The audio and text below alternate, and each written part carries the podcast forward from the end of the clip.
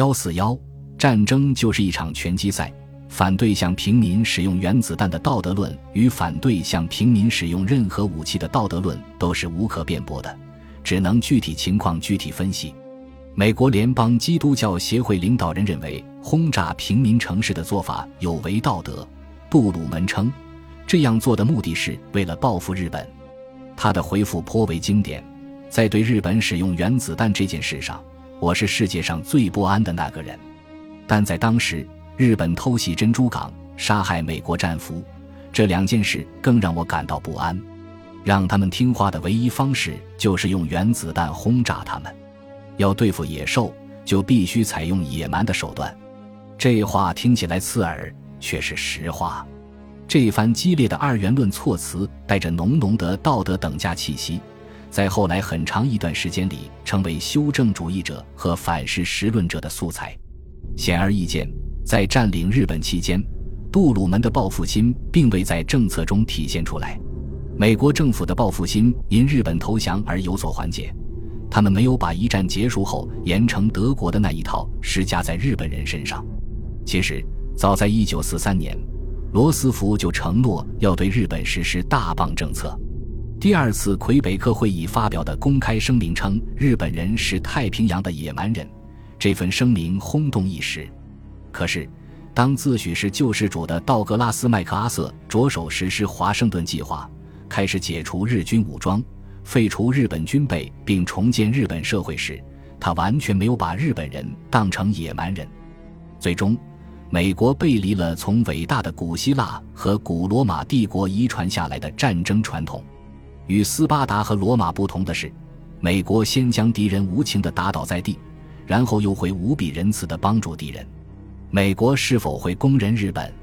这个问题关乎很多人的生死，所以这些人担心的并不是这个决定在哲学层面的问题，他们知道该做些什么。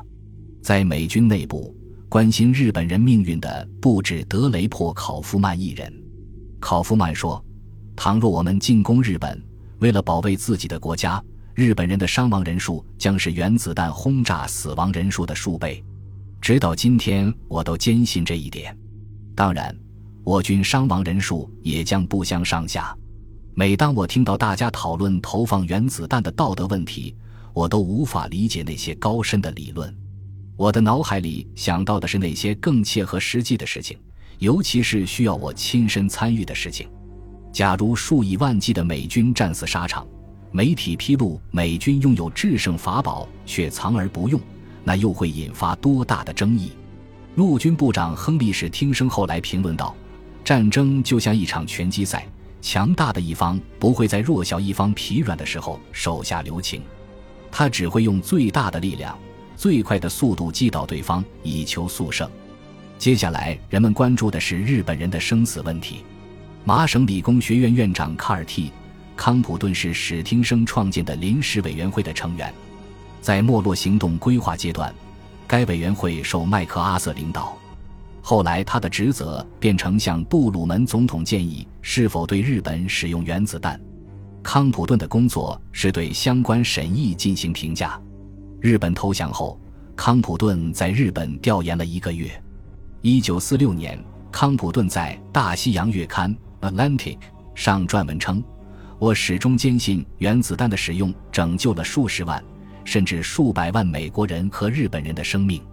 如果没有使用原子弹，这场战争也许还会持续数月。像陆军部长史汀生和三军参谋长这样有良知的人，深知前路艰险，也知道原子弹能达到什么样的效果，他们别无选择。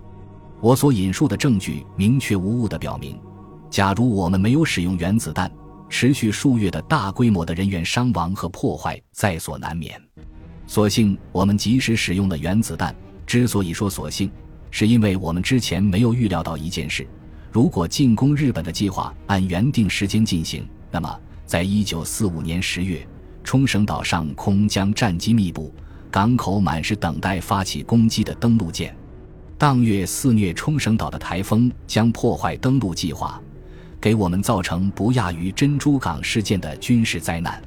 了解这些事实。尤其是根据这些事实做决策的人认为，有些人的想法总是不切实际和一厢情愿。这些喜欢放马后炮的人现在开始公开谴责使用原子弹，其理由是原子弹太不人道，或者日本已经被打败了，根本不需要使用原子弹。促使日本人投降的并不是一两枚原子弹，而是原子弹给整个日本社会带来的恐惧感。一九四八年七月一日，斯普鲁恩斯从海军退役。他和玛格丽特驱车一路向西，在加州的蒙特雷半岛买了一幢房子，准备在那里颐养天年。凯利特纳却没有如此安逸的晚年。玛格丽特斯普鲁恩斯说：“两栖之王特纳的晚年绝对是一场噩梦。”一九六一年一月，他的妻子哈利特去世了，他开始酗酒，身体每况愈下。就在哈利特去世后不久，雷蒙德给凯利打电话说。什么时候给你打电话最合适呢？我想每天都给你打电话。然后雷蒙德每天早上七点钟左右给凯莉打电话。我们很担心他有什么不测。世人难逃生老病死。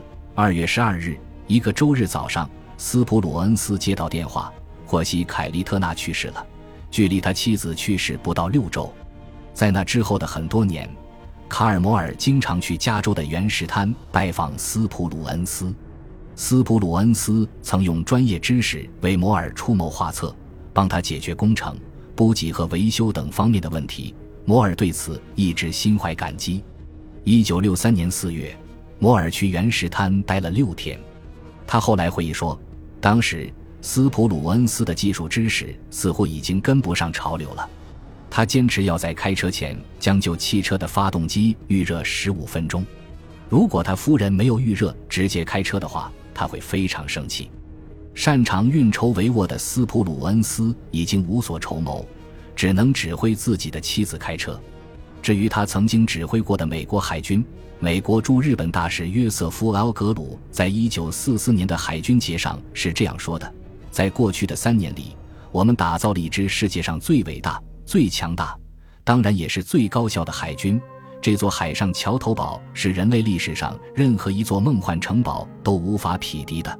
尽管美国海军、海军陆战队和海岸警卫队在太平洋战争中阵亡五点六万余人，另有八万余人负伤，九万人下落不明，但欧内斯特金还是很享受战争的胜利，因为这证明了他在华盛顿和盟军规划会议上坚持的观点是正确的。格鲁说，在人类战争史上。从未出现过一支如此高效的海军力量，它强大到足以让一支高效且战无不胜的百万雄师在本国国土上无条件投降，甚至没有任何象征性的抵抗。诚然，在此之前，经过我军的连续轰炸后，日本早已变成一片废墟。我们向日本投放的第一枚原子弹已经展现出可怕的威力，让他们知道负隅顽抗只能招致种族灭绝。但是。如果没有强大的海军，我们就无法占领色班岛、硫磺岛和冲绳岛，更谈不上轰炸日本本土。没错，也许我们可以通过发动大规模两栖登陆作战行动，一举拿下日本本土。但是，如果没有强大的海军做后盾，我们不会也不敢去策划这样的进攻。美国海军的舰队早已通达四海，属于美国的霸权时代即将到来。美国军事的威慑力无处不在，他的野心也蔓延到海外。六十年后，海军的征兵广告带有明显的说教意味。他的宣传口号是：“海军是一支永远强大的全球性军事力量。”日本的十八家废旧金属企业参与处置日本海军的固定资产，负责拆解四百五十五艘舰只，包括三十五艘大型战舰。一九四九年一月十五日。随着最后一艘战舰“利根号”重型巡洋舰解体完毕，曾经的无敌舰队不复存在，开启重建的日本不再需要这些军舰，一种新的道德准则取代了军舰。这种道德准则开始审视原子时代日益加剧的风险，并呼吁国际社会寻求和平。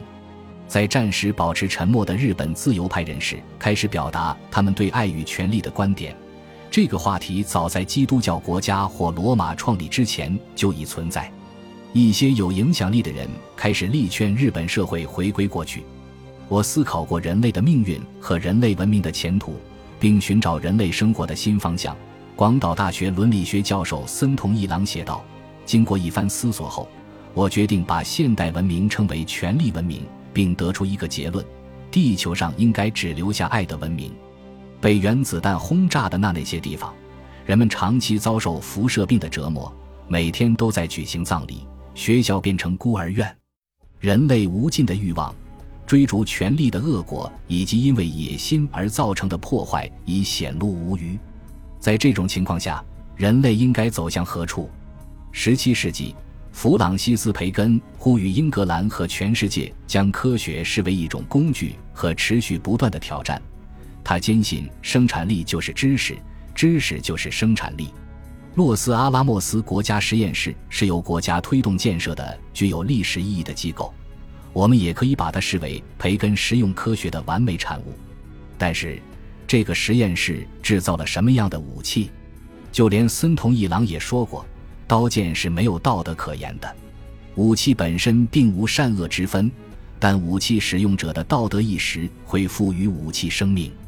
有人认为，各国领导人应该改变民众的思维方式，使其尊崇精神道德法则和社会公义。这种观点忽略了一个事实，即东条英机是在裕仁天皇的神权授意下，打着社会公益名号带领日本走向灭亡。本集播放完毕，感谢您的收听，喜欢请订阅加关注，主页有更多精彩内容。